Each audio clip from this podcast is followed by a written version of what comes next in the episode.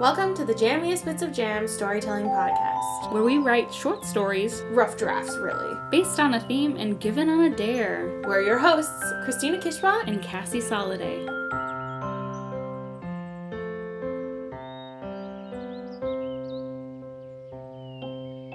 And we're back. Hey! Hey, hey everyone. Hi.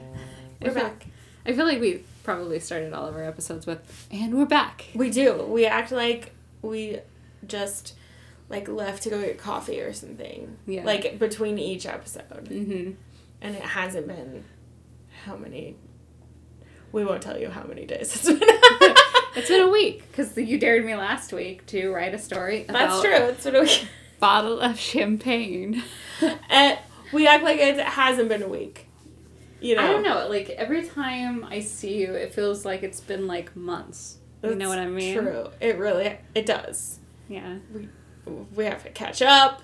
yeah. But then it feels like we haven't like been gone that long either. It's weird. Friendship's weird, Friendship is weird.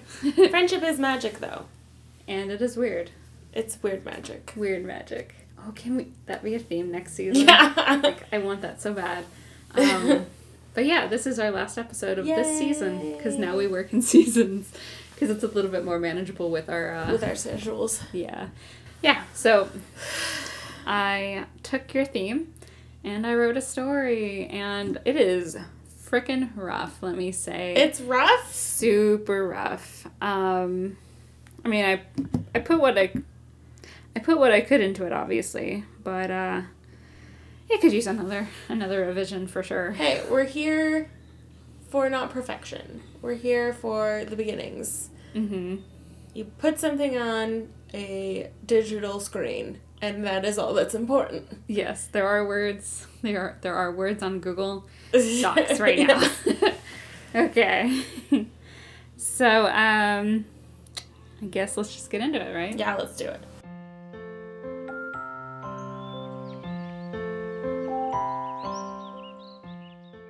It's been eight years and 22 days since Paul Persimmons took on the role of Peter Pan at the theme park near his home. In fact, it wasn't anywhere close to his home when he initially took the job. He moved down the street specifically to work at the theme park forever.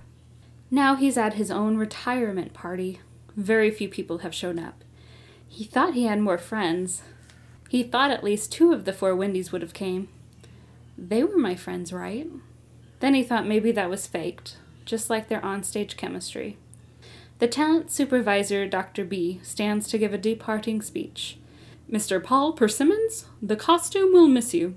Here's a gift from the company. Thanks for your years of service.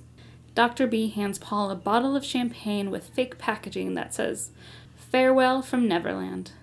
He's no doctor, but he's definitely a bee. His assistant claps over enthusiastically, while the other two people who showed up slowly follow. Paul isn't sure who they are. Maybe the assistant's assistants? Paul catches Dr. B as he and his assistant head out the door. I'm sorry, but I just wanted to check one more time. Is there really no other roles I can play? Mr. Persimmons, we've been over this.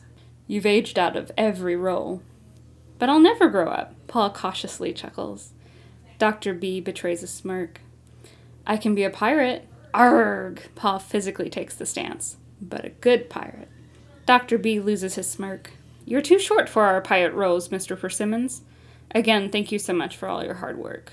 And as he leaves through the door, thanks for all the memories you made. You will not be forgotten.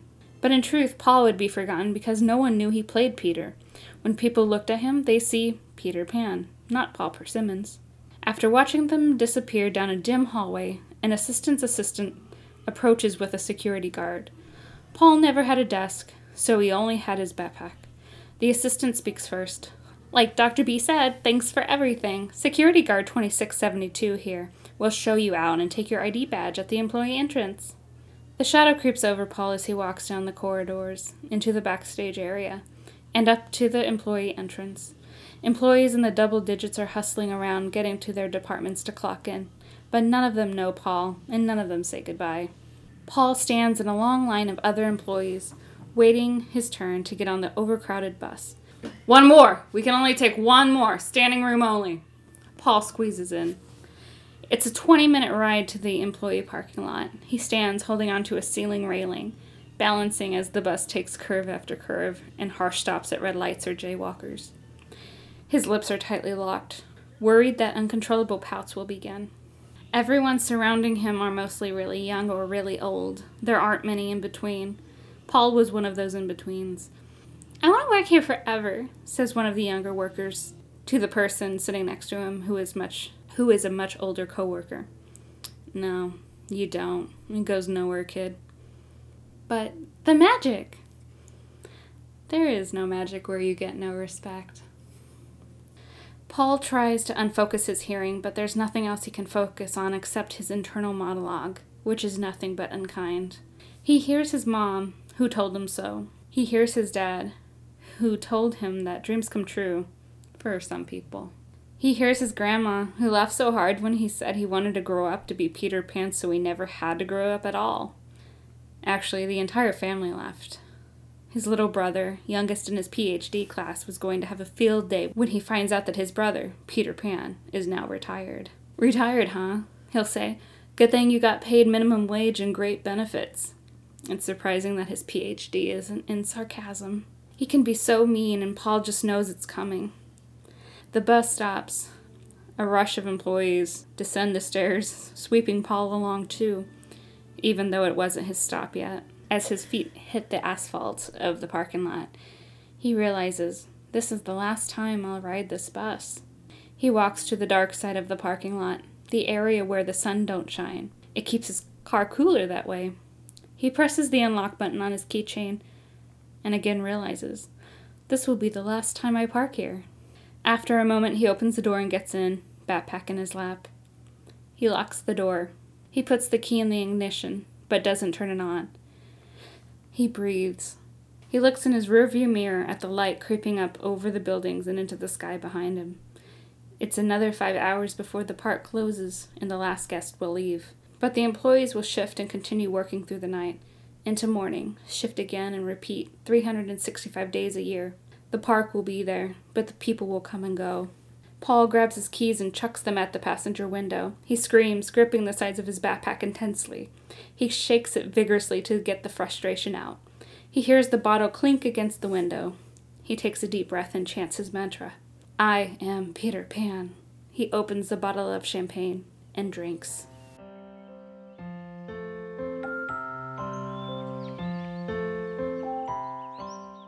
What'd you think? Yay! I loved it.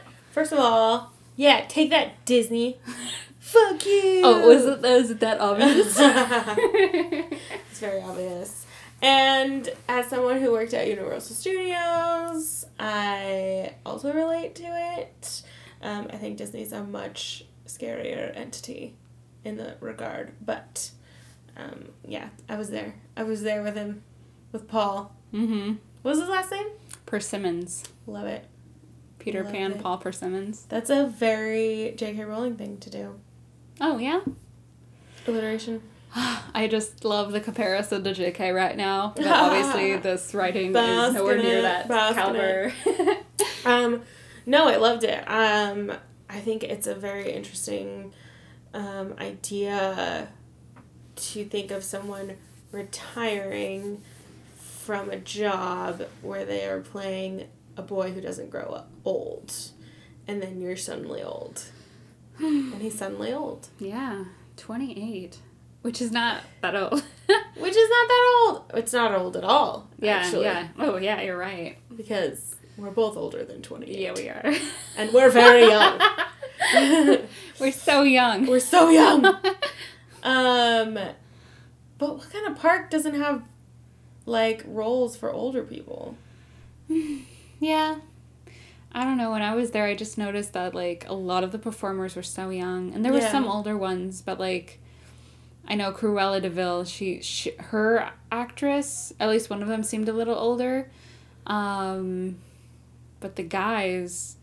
There's not really any room for anyone with wrinkles, you know? And not that like a 28 year old would be wrinkled, but there would just be so many cheaper people to play Peter Pan. You know what I mean? For sure. Yeah. Yeah. and I feel like that happens, and in a lot of industries and businesses where like oh you know you make a lot more than all of our other people let's Mm-hmm. try to like edge you out you know Totally, yeah. But yeah my theory was that they just didn't have any openings mostly Oh, for sure. and he just wasn't a fit for most of them anyways you know and i think it's so easy to get typecast like oh you're beautiful you can be a princess you know Mm-hmm. but they don't have much I, I've never worked as a performer in the park or saw that process, but a lot of at least the princesses and and the princes, they all kind of look the same. You they know do. what I mean? Yeah, it's a it's a type. Yeah. It's an archetype. For sure. Yeah. But I think the thing that I latched on in writing it the most was the aging out of something, Mm-hmm. as well as like how do you age out of not growing up? you know. Right. you know, because yeah, that's why you would be in love with that character. Because Right. like, who wants to grow up? And that's like the only way you can almost kind of not grow up is to play a character that never grew up. But then you age out of it. So like, I liked the complication Oh yeah. of that. It's a very um, precarious place to be in your psyche. Mhm. You know. Yeah. Um, And once you've done something for so long, mhm. how do you transition into doing something else? Right. I don't know, man. Yeah. I hope he figures it out. Me too. I'm rooting for him. Yeah, Paul's such a sweet guy. I mean, he's a little awkward, but at the same time, when he's in the character, he's just like on. Right. You know, this isn't a real person. I'm just improvising. Um, but yeah, I really liked it. I love the idea that you were going for, and um, yeah, the idea. I mean, the idea of anyone just any any retiring of any kind um, is kind of crazy because you spend your life doing this thing over and over again every day, and then all of a sudden you're not. mm-hmm. I know, like, when my dad retired, it was like he was in law enforcement, so he was like problem solving all day long. And then all of a sudden, he wasn't doing anything. And his brain just, like, was just stagnant. And it was driving him crazy, you mm-hmm. know? Yeah, So, interesting. Yeah. and he, like, just was like, I'm gonna do this part time job, I'm gonna do this. And we were like, Dad, relax! He's like, "I that must be fun though. to like be like, now I could do anything, Right, Because I yeah. can't do this thing. right. Yeah. So, I also find it humorous that like young people can retire from something. And like retire is a word that means a thing where you just won't do this thing anymore. Mhm. So like it makes sense obviously, but it's like so ingrained in my head personally that you work forever and then you Right, retire. right. Um, but kind of like I think the first time I ever heard of a young person like retiring, it was like ice skaters or ballerinas. Yes. And, like which makes perfect sense yes. or football players like you're only 32 and, you're athletic, retiring Yeah. and it's like but you're 32 What are you gonna do? Yeah. For sure. but um i get it but i still find it interesting That's why we entered the American workforce in an industry that will work us until we're dead. Yeah We don't get to retire. yeah we don't get to have jobs that long Nope. Um, yeah but awesome. It was great. I loved it. thanks It's the perfect one to end the whole season. Yay. We're retiring from the season. oh my gosh we are It's perfect. so no more dares for now But we'll be back we will be back soon. in a few months to be quite honest we need a little break this was an intense writing schedule quite Yes. honestly But very helpful. I um really enjoyed it. Yeah, I never realized how difficult it would be to um, meet up with someone like once a week for like so many weeks. Like it was kind of hard. It was very difficult. yeah, it's Yes. like Tuesday nights or Wednesday nights or our nights, and everything wants to come and take it away. Thank you to all of you who tune in to hear our stories.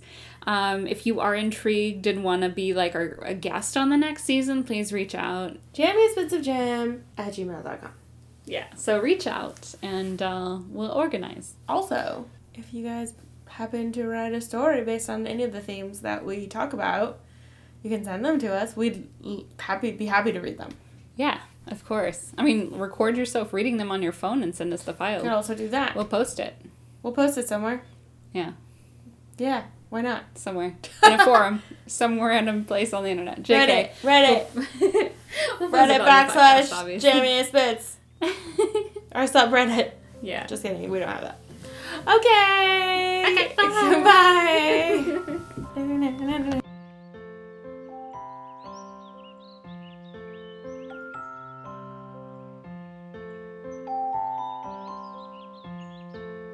Sometimes it's a jammy bit of jam, and sometimes it's a failure. But we have a first draft of a story we didn't have before. What will you write next? We dare you to write your own short story based on the theme. Bottle of champagne. Like this episode? Share it. Like us on social media or write us a review on iTunes.